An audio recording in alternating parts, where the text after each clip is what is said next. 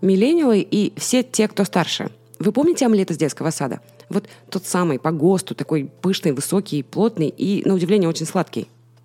Ну, если даже не помните, в любом случае мы сегодня говорим об омлетах. Добро пожаловать в новый четвертый сезон подкаста «Каждое блюдо история». Это эпизод 37, я ваша ведущая Катя, и сегодня мы попутешествуем по Персии, Риму и Европе. Омлет – это блюдо из взбитых яиц, которыми заливают различные ингредиенты или же просто обжаривают в масле. Считается, что самые первые омлеты готовили в Древней Персии, а затем в Риме и Азии, а французское слово «омлет» стало использоваться в Европе только в середине XVI века.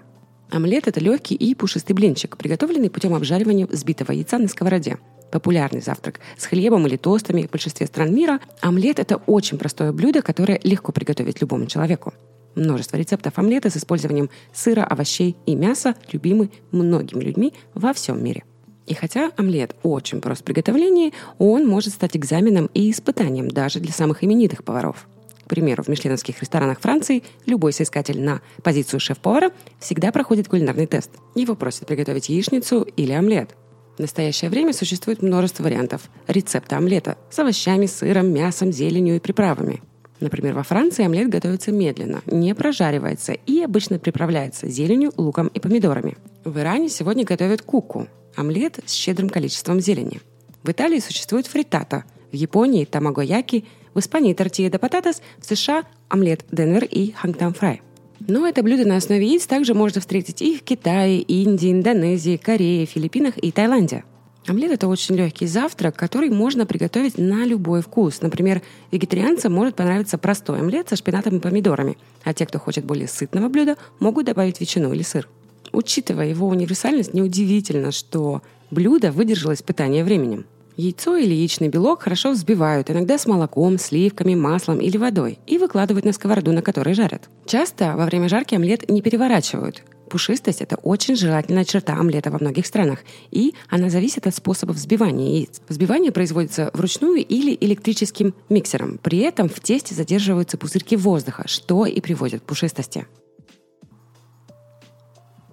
Слово «омлет» французское, происходящее от корня, означающего «тонкая маленькая тарелка», что указывает на плоскую форму омлета.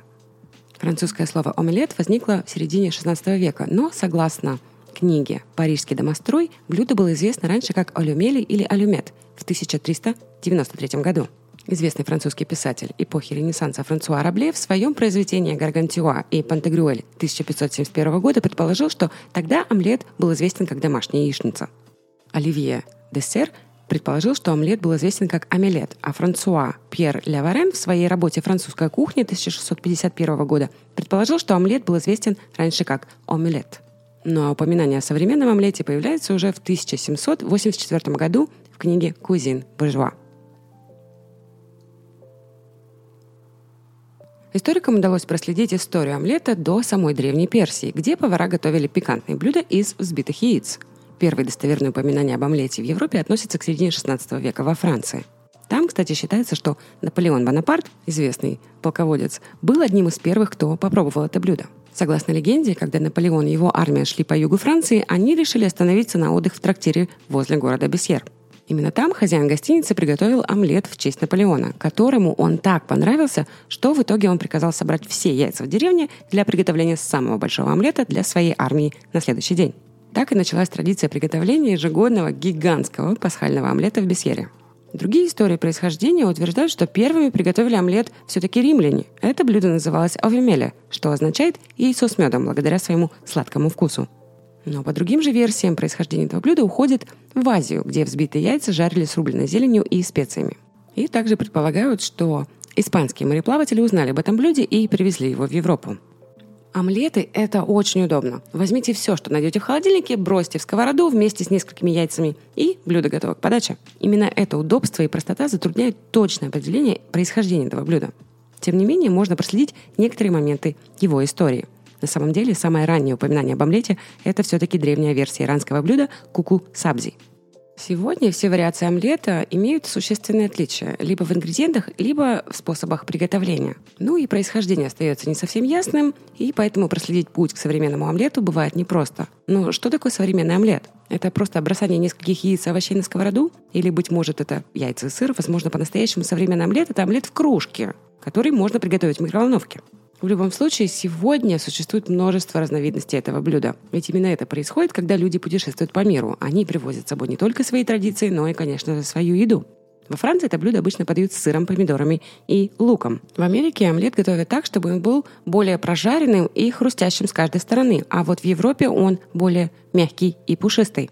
Но не думайте, что пушистые омлеты таковы, потому что они недожарены. Нет, они больше похожи на кремовые облака. Очень мягкой и нежной текстуры. Но вернемся к нашему первому омлету – куку-сабзи.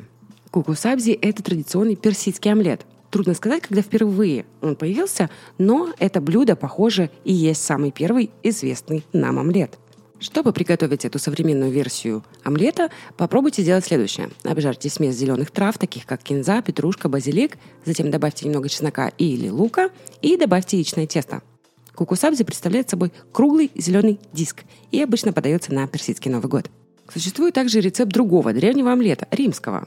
В какой-то момент куку-сабзи, скорее всего, стал более широко известен, и другие культуры переняли его. Ну а может быть, даже сами изобрели похожее блюдо. Первый письменный рецепт римского омлета можно найти в римской поваренной книге «Апикус», датируемой 400 годом нашей эры. Рецепт очень прост. 4 яйца, пол-литра молока, 30 граммов масла. Все это нужно взбить в пушистую смесь, готовить на сковороде, не давая ей вскипеть с обеих сторон, и подавать в сложном виде с медом и перцем. Ям! Японский тамагаяки – это относительно современный омлет, изобретенный в XVIII веке. До этого блюда из яиц были запрещены в Японии. Тамагаяки готовят путем приготовления нескольких слоев омлета, а затем складывают их вместе. Для этого идеально подходит специальная квадратная сковорода. Яйца взбиваются с сахаром, водой и рисовым уксусом, после чего варятся и сворачиваются в рулет. И каждый такой ролл представляет собой тонкий слой омлета и при разрезании на кусочки подается с разными дипами. О тамагаяки я расскажу более подробно в своей рубрике «Зарисовки из кладовой». Ссылка в описании этого эпизода.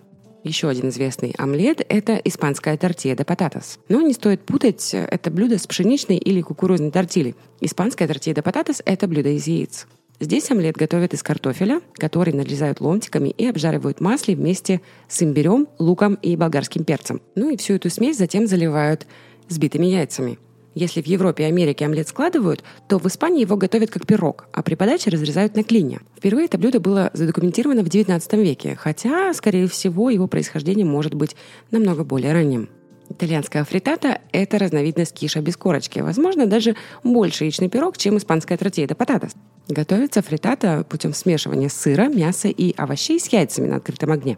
Также очень известен в мире денверский омлет из Америки. Денверский омлет возник на американской железной дороге в XIX веке как разновидность сэндвича. Со временем хлеб отпал и остался омлет, который включает в себя сыр, ветчину, лук, зеленый перец и, конечно же, яйца. Считается, что это сытное блюдо было придумано для того, чтобы компенсировать вкус несвежих яиц, которые везли на запад в фургонах. Чтобы приготовить индийский омлет, обычно в яйца добавляют такие специи, как кумин и куркума, а также измельченные зеленые чили, лук и листья кориандра. А в некоторых регионах также популярен омлет без яиц, который готовится из нутовой муки. Ну и напоследок я очень хочу рассказать вам о пользе и потрясающей силе для нашего организма, которая содержится в яйцах. Омлеты подпитывают организм белком. Горькая правда в том, что большинство из нас редко получает достаточно белка в своем рационе, особенно если мы едим богатые углеводами, зерновую пищу или сахар. Но это можно исправить, просто включив в свой рацион больше яиц. И если вы ищете богатый источник белка для своего рациона, присмотритесь к яйцам, ведь они один из самых популярных источников белка. А белок – это наше все. Он необходим вашему организму для повышения силы и восстановления мышц и тканей. В одном яйце содержится около 6 граммов высококачественного белка. Соответственно, омлеты являются хорошим источником белка, и это делает их одним из лучших вариантов завтрака. Вы можете дополнить омлет другими источниками белка, такими как творог, сыр фета, которые не добавят вам много калорий. Добавление в омлет э, кусочков вареной курицы, например, тоже является очень хорошей идеей. В связи с тем, что в яйцах очень много белка, омлеты являются очень сытным блюдом. Это самое лучшее в омлетах. Это то, что можно их готовить с использованием самых разных овощей, то есть добавляя и клетчатку.